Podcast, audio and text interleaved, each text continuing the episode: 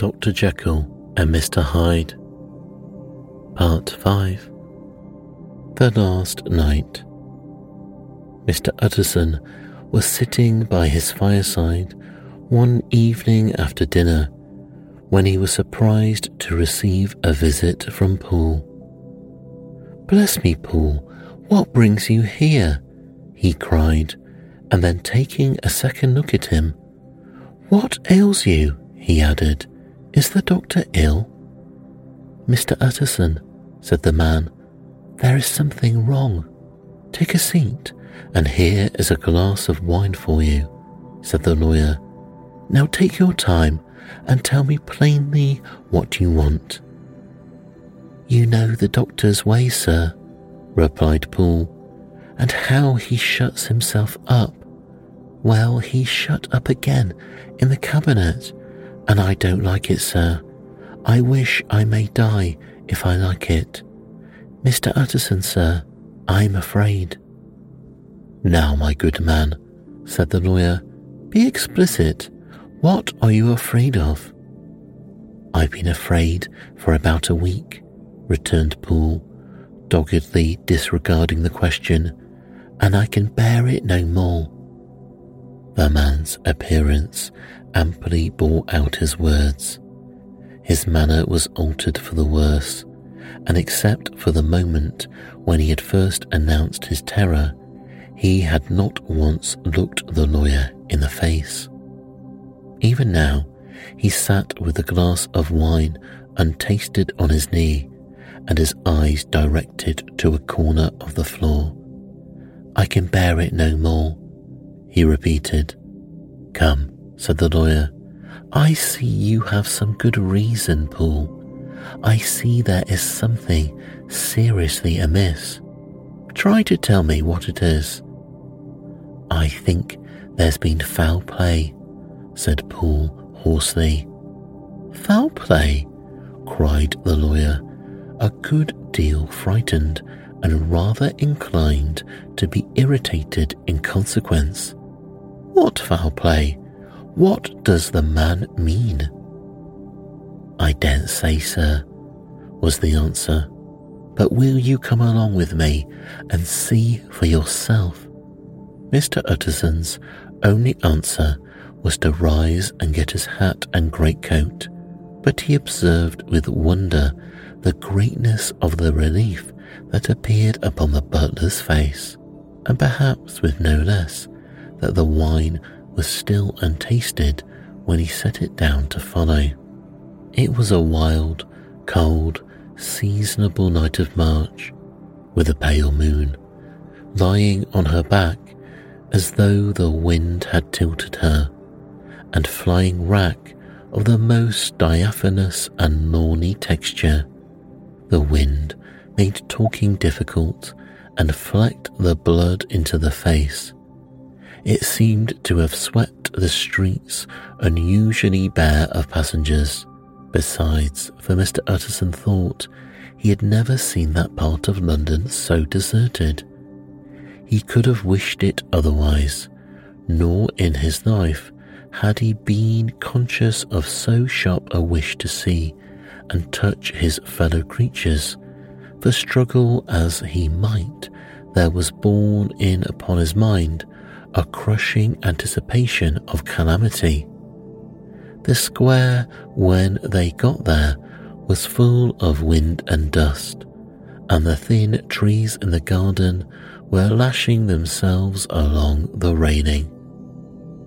Poole, who had kept all the way a pace or two ahead, now pulled up in the middle of the pavement, and in spite of the biting weather, took off his hat and mopped his brow with a red pocket handkerchief. But for all the hurry of his coming, these were not the dews of exertion that he wiped away, but the moisture of some strangling anguish. For his face was white and his voice, which he spoke, harsh and broken. Well, sir, he said, here we are, and God grant there be nothing wrong. Amen, Poole, said the lawyer. Thereupon, the servant knocked in a very guarded manner. The door was opened on the chain, and a voice asked from within, Is that you, Poole? It's all right, said Poole. Open the door. The hall, when they entered it, was brightly lightened up. The fire was built high, and about the hearth the whole of the servants, men and women, stood huddled together like a flock of sheep. At the sight of Mr. Utterson, the housemaid broke into hysterical whimpering, and the cook, crying out, Bless God, it's Mr. Utterson, ran forward as if to take him in her arms. What, what? Are you all here? said the lawyer peevishly. Very irregular, very unseemly. Your master would be far from pleased. We're all afraid, said Poole. Blank silence followed, no one protesting. Only the maid lifted her voice and now wept loudly. Hold your tongue, Poole said to her, with a ferocity of accent that testified to his own jangled nerves. And indeed, when the girl had so suddenly raised the note of her lamentation, they had all started and turned towards the inner door with faces of dreadful expectation. And now, continued the butler, addressing the knife boy, reach me a candle and we'll get this through hands at once. And then he begged Mr. Utterson to follow him and led the way to the back garden.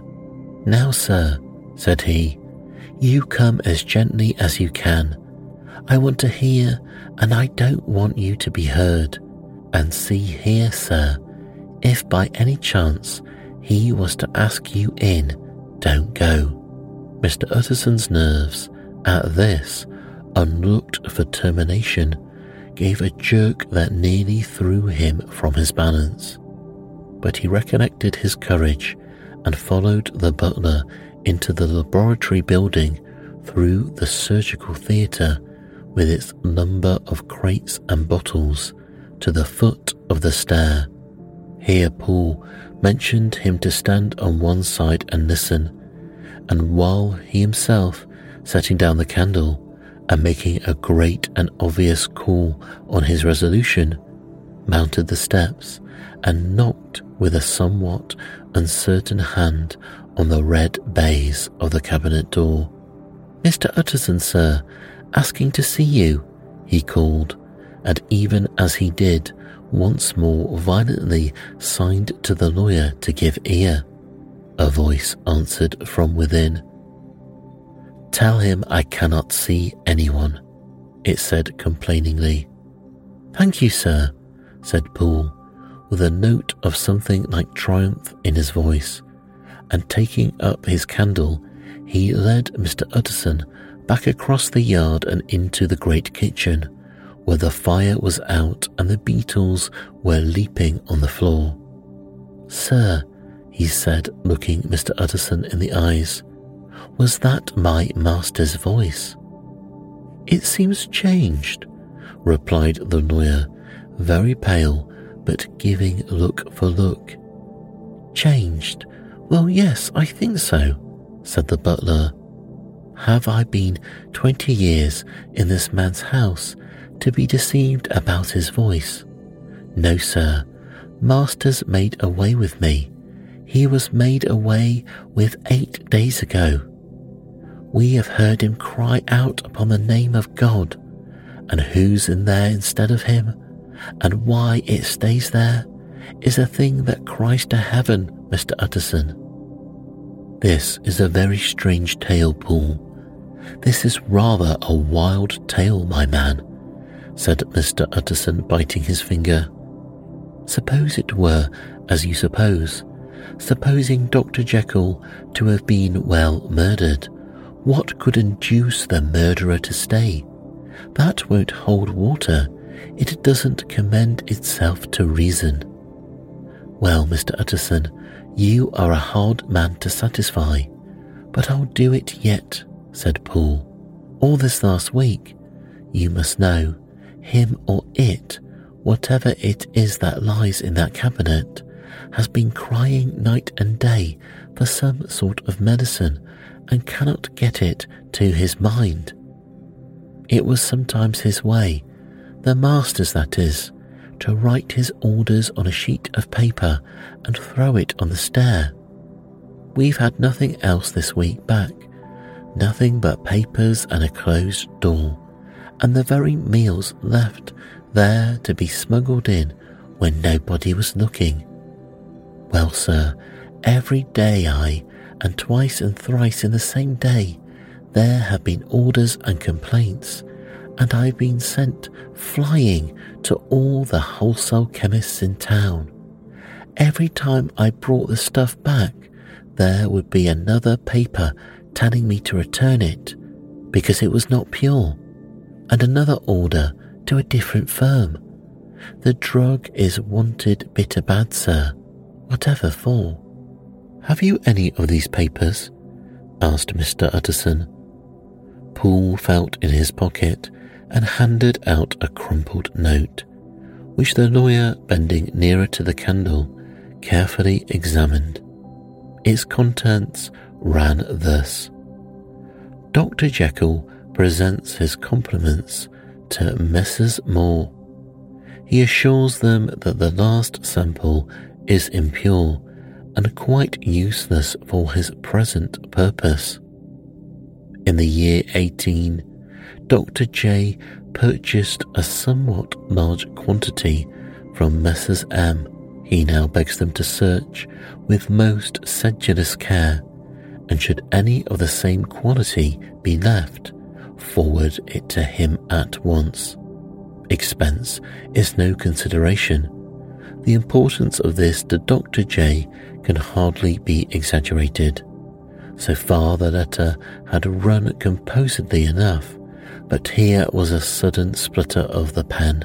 The writer's emotion had broken loose. For God's sake, he added, find me some of the old. This is a strange note, said Mr. Utterson, and then sharply, How did you come to have it open? The man at Moore's was angry, sir, and he threw it back to me like so much dirt, returned Poole. This is unquestionably the doctor's hand, do you know? resumed the lawyer. I think it looked like it, said the servant rather sulkily, and then with another voice, But what matters hand of right? he said. I've seen him. Seen him? repeated Mr. Utterson.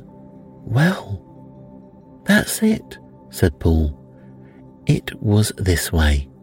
I came suddenly into the theatre from the garden it seems he had slipped out to look for this drug, or whatever it is, for the cabinet door was open, and there he was at the far end of the room, digging among the crates. He looked up when I came in, gave a kind of cry, and whipped upstairs to the cabinet. It was but for one minute that I saw him, but his hair stood upon my head like quills, sir. If that was my master, why had he a mask upon his face? If it was my master, why did he cry out like a rat and run from me? I have served him long enough. And then the man paused and passed his hands over his face. These are all very strange circumstances, said Mr. Utterson, but I think I begin to see daylight. Your master Poole is plainly seized with one of these maladies that both torture and deform the sufferer. Hence, for aught I know the alteration of his voice, hence the mask and the avoidance of his friends. Hence his eagerness to find the drug by means of which the poor soul retains some hope of ultimate recovery. God grant that he be not deceived. There is my explanation it is sad enough, Poole, ay, and appalling to consider, but it is plain and natural, hangs well together, and delivers us from all exorbitant alarms. Sir, said the butler, returning to a sort of mottled pallor, the thing was not my master, and there's the truth. My master, here he looked around and began to whisper, is a tall, fine build of a man, and this was more of a dwarf. Utterson attempted to protest. Oh, sir, cried Poole, do you think I do not know my master after twenty years? Do you think I do not know where his head comes to in the cabinet door? Where I saw him every morning of my life? No, sir, that thing in the mask was never Dr. Jekyll. God knows what it was, but it was never Dr. Jekyll, and it is the belief of my heart that there was a murder done. Poole, replied the lawyer, if you say that, it will become my duty to make certain. Much I desire to spare your master's feelings, much as I am puzzled by this note which seems to prove him to be still alive, I shall consider it my duty to break in that door. Ah, Mr. Utterson, that's talking, cried the butler. And now comes the second question, resumed Utterson. Who is going to do it? Why, you and me, sir, was the undaunted reply. That's very well said, returned the lawyer, and whatever comes of it, I shall make it my business to see you are no loser. There is an axe in the theatre, continued Poole, and you might take the kitchen poker for yourself. The lawyer took that rude but weighty instrument into his hand and balanced it. Do you know, Poole, he said, looking up, that you and I are about to place ourselves in a position of some peril? You may say so, sir, indeed, returned the butler. It is well, then, that we should be frank, said the other. We both think more than we have said. Let us make a clean breast. This masked figure that you saw, did you recognize it? Well, sir, it went so quick, and the creature was so doubled up that I could hardly swear to that, was the answer. But if you mean, was it Mr. Hyde? Why, yes, I think it was. You see, it was much of the same bigness, and it had the same quick, light way with it. And then, who else could have got in by the laboratory door? You have not forgot, sir, that at the time of the murder he had still the key with him. But that's not all. I don't know, Mr. Utterson, if you ever met this Mr. Hyde. Yes, said the lawyer, I once spoke with him. Then you must know as well as the rest of us that there was something queer about that gentleman, something that gave a man a turn. I don't know rightly how to say it, sir, beyond this, that you felt it in your marrow, kind of cold and thin I own I felt something of what you describe, said Mr. Utterson. Quite so, sir, returned Poole.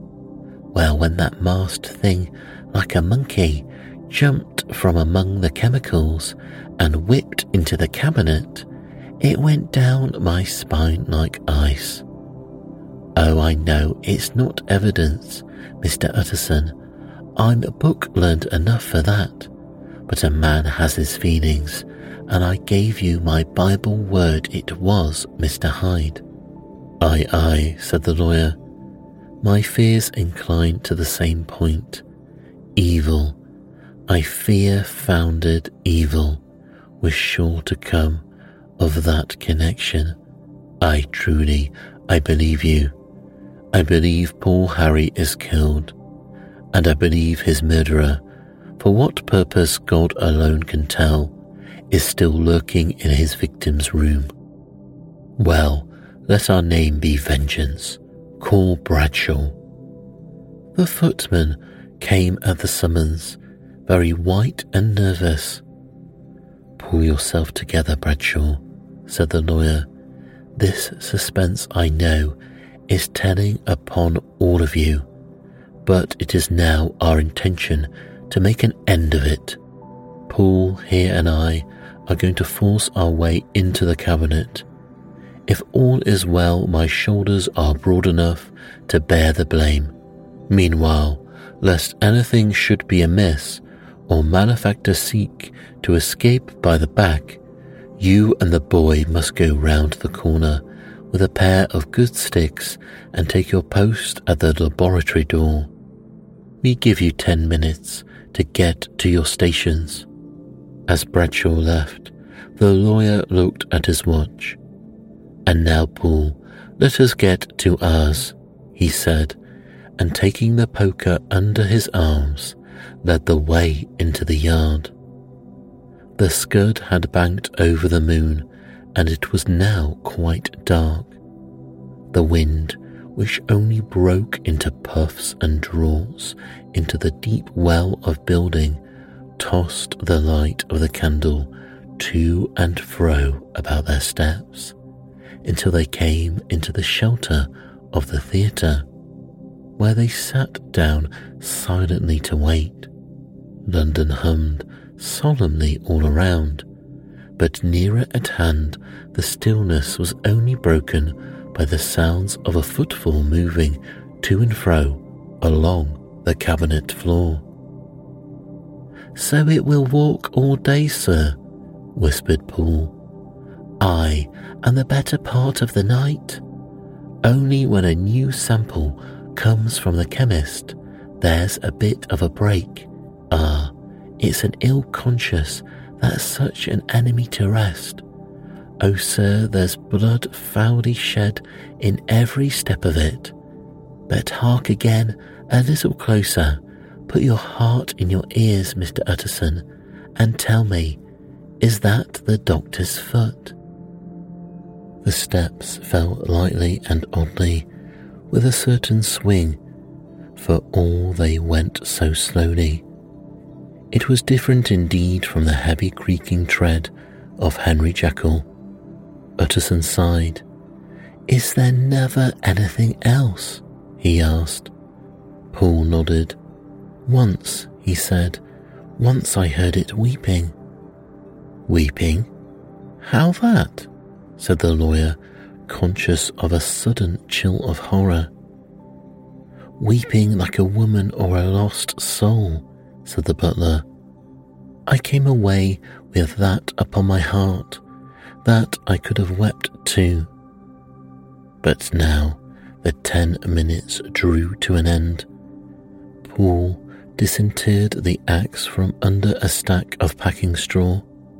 The candle was set upon the nearest table to light them to the attack, and they drew near with bated breath to where that patient fool was still going up and down, up and down in the quiet of the night.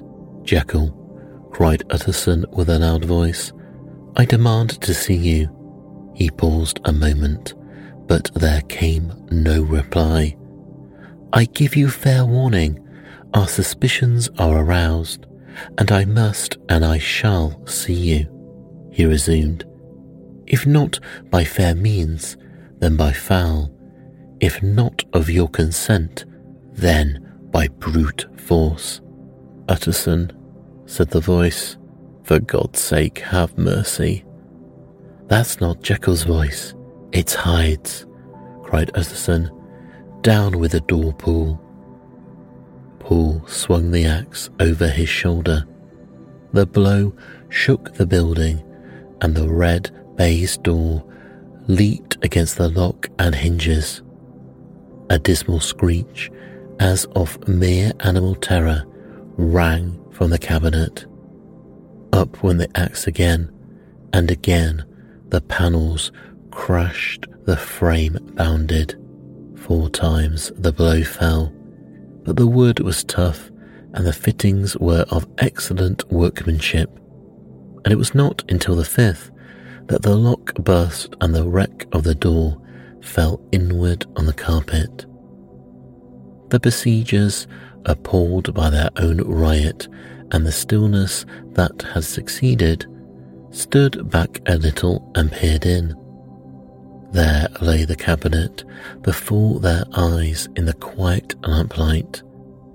A good fire glowing and chattering on the hearth, the kettle singing its thin strain, a drawer or two open, papers neatly set forth on the business table, and nearer the fire the things laid out for tea. The quietest room, you would have said and but for the glazed presses full of chemicals, the most commonplace that night in London. Right in the middle there lay the body of a man sorely contorted and still twitching. They drew near on tiptoe, turned it on its back, and beheld the face of Edward Hyde. He was dressed in clothes far too big for him, clothes of the doctor's bigness the cause of his face still moved with a semblance of life, but life was quite gone, and by the crushed file in the hand and the strong smell of kernels that hung upon the air, Utterson knew that he was looking on the body of a self destroyer. We have come too late, he said sternly, whether to save or punish. Hyde has gone to his account, and it only remains for us to find the body of your master.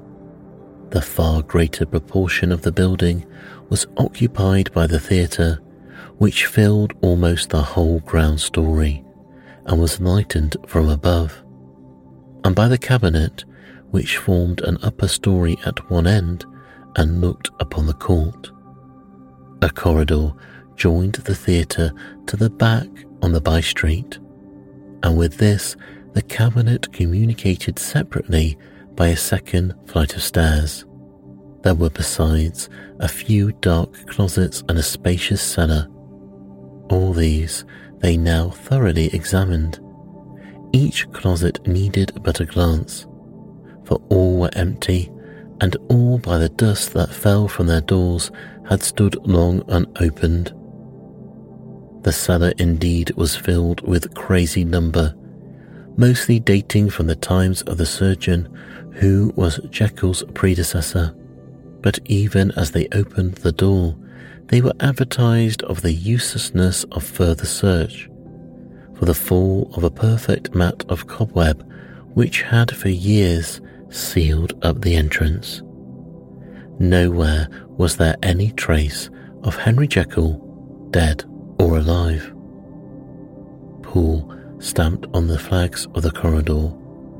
He must be buried here, he said, hearkening to the sound. Or he may have fled, said Utterson, and he turned to examine the door in the by street. It was locked, and lying near by on the flags, they found the key already stained with rust. This does not look like use, observed the lawyer. Use, echoed Poole. Do you not see it, sir? It is broken, much as if a man had stamped on it. Ay, continued Utterson, and the fractures too are rusty. The two men looked at each other with a scare. This is beyond me, Poole, said the lawyer. Let us go back to the cabinet. They mounted the stair in silence, and still with an occasional awestruck glance at the dead body, proceeded more thoroughly to examine the contents of the cabinet. At one table, there were traces of chemical work, various measured heaps of some white salt being laid on glass saucers, as though for an experiment in which the unhappy man had been prevented. That is the same drug that I was always bringing him, said Poole. and even as he spoke, the kettle, with a startling noise, boiled over. This brought them to the fireside, where the easy chair was drawn cosily up, and the tea thing stood ready to the sitter's elbow. The very sugar in the cup. There were several books on a shelf. One lay beside the tea thing's open, and Utterson was amazed to find it a copy of a pious work, for which Jekyll had several times expressed a great esteem. It was annotated in his own hand with startling blasphemies. Next, in the course of their review of the chamber, the searchers came to the cheval glass, into whose depths they looked with an involuntary horror. But it was so turned as to show them nothing but the rosy glow playing on the roof, the fire sparkling in a hundred repetitions along the glazed front of the presses, and their own pale and fearful countenances stooping to look in. This glass has seen some strange things, sir, whispered Poole, and surely none stranger than itself, echoed the lawyer in the same tones. For what did Jekyll? He caught himself up at the word with a start, and then conquering the weakness. What could Jekyll want with it? he said. He may say that, said Poole. Next, they turned to the business table. On the desk, among the neat array of papers, a large envelope was uppermost and bore in the doctor's hand the name of Mr. Utterson. The lawyer unsealed it, and several enclosures fell to the floor. The first was a will drawn in the same eccentric terms as the one which he had returned six months before, to serve as a testament in the case of death, and as a deed of gift in the case of disappearance. But in place of the name of Edward Hyde, the lawyer, with indescribable amazement, read the name of Gabriel John Utterson. He looked at Poole and then back at the paper and last of all at the dead malefactor stretched upon the carpet. He has been all these days in possession. He had no cause to like me. He must have raged to see himself displaced, and he has not destroyed this document. He caught up the next paper. It was a brief note in the doctor's hand and dated at the top. Oh, Poole, the lawyer cried, he was alive and here this day. He cannot have been disposed of in so short a space. He must be still alive. He must have fled. And then why fled? And how? And in that case, can we venture to declare this suicide? Oh, we must be careful. I foresee that we may yet involve your master in some dire catastrophe. Why don't you read it, sir? asked Poole. Because I fear, replied the lawyer solemnly. God grant I have no cause for it. And with that he brought the paper to his eyes and read as follows My dear Utterson, when this shall fall into your hands, I shall have disappeared under what circumstances I have not the penetration to foresee, but my instinct and all the circumstances of my nameless situation tell me that the end is sure and must be early. Go then and read the narrative which Lanyon warned me he was to place in your hands, and if you care to hear more, turn to the confession of your unworthy and unhappy friend, Henry Jekyll. There was a third enclosure? asked Utterson. Here, sir, said Poole, and gave into his hands a considerable packet sealed in several places. The lawyer put it in his pocket. I would say nothing of this paper. If your master has fled or is dead, we may at least save his credit. It is now ten. I must go home and read these documents in quiet, but I shall be back before midnight, when we shall send for the police. They went out, locking the door of the theatre behind them, and Utterson once more leaving the servants gathered about the fire in the hall, trudged back to his office to read the two narratives in which this mystery was now to be explained.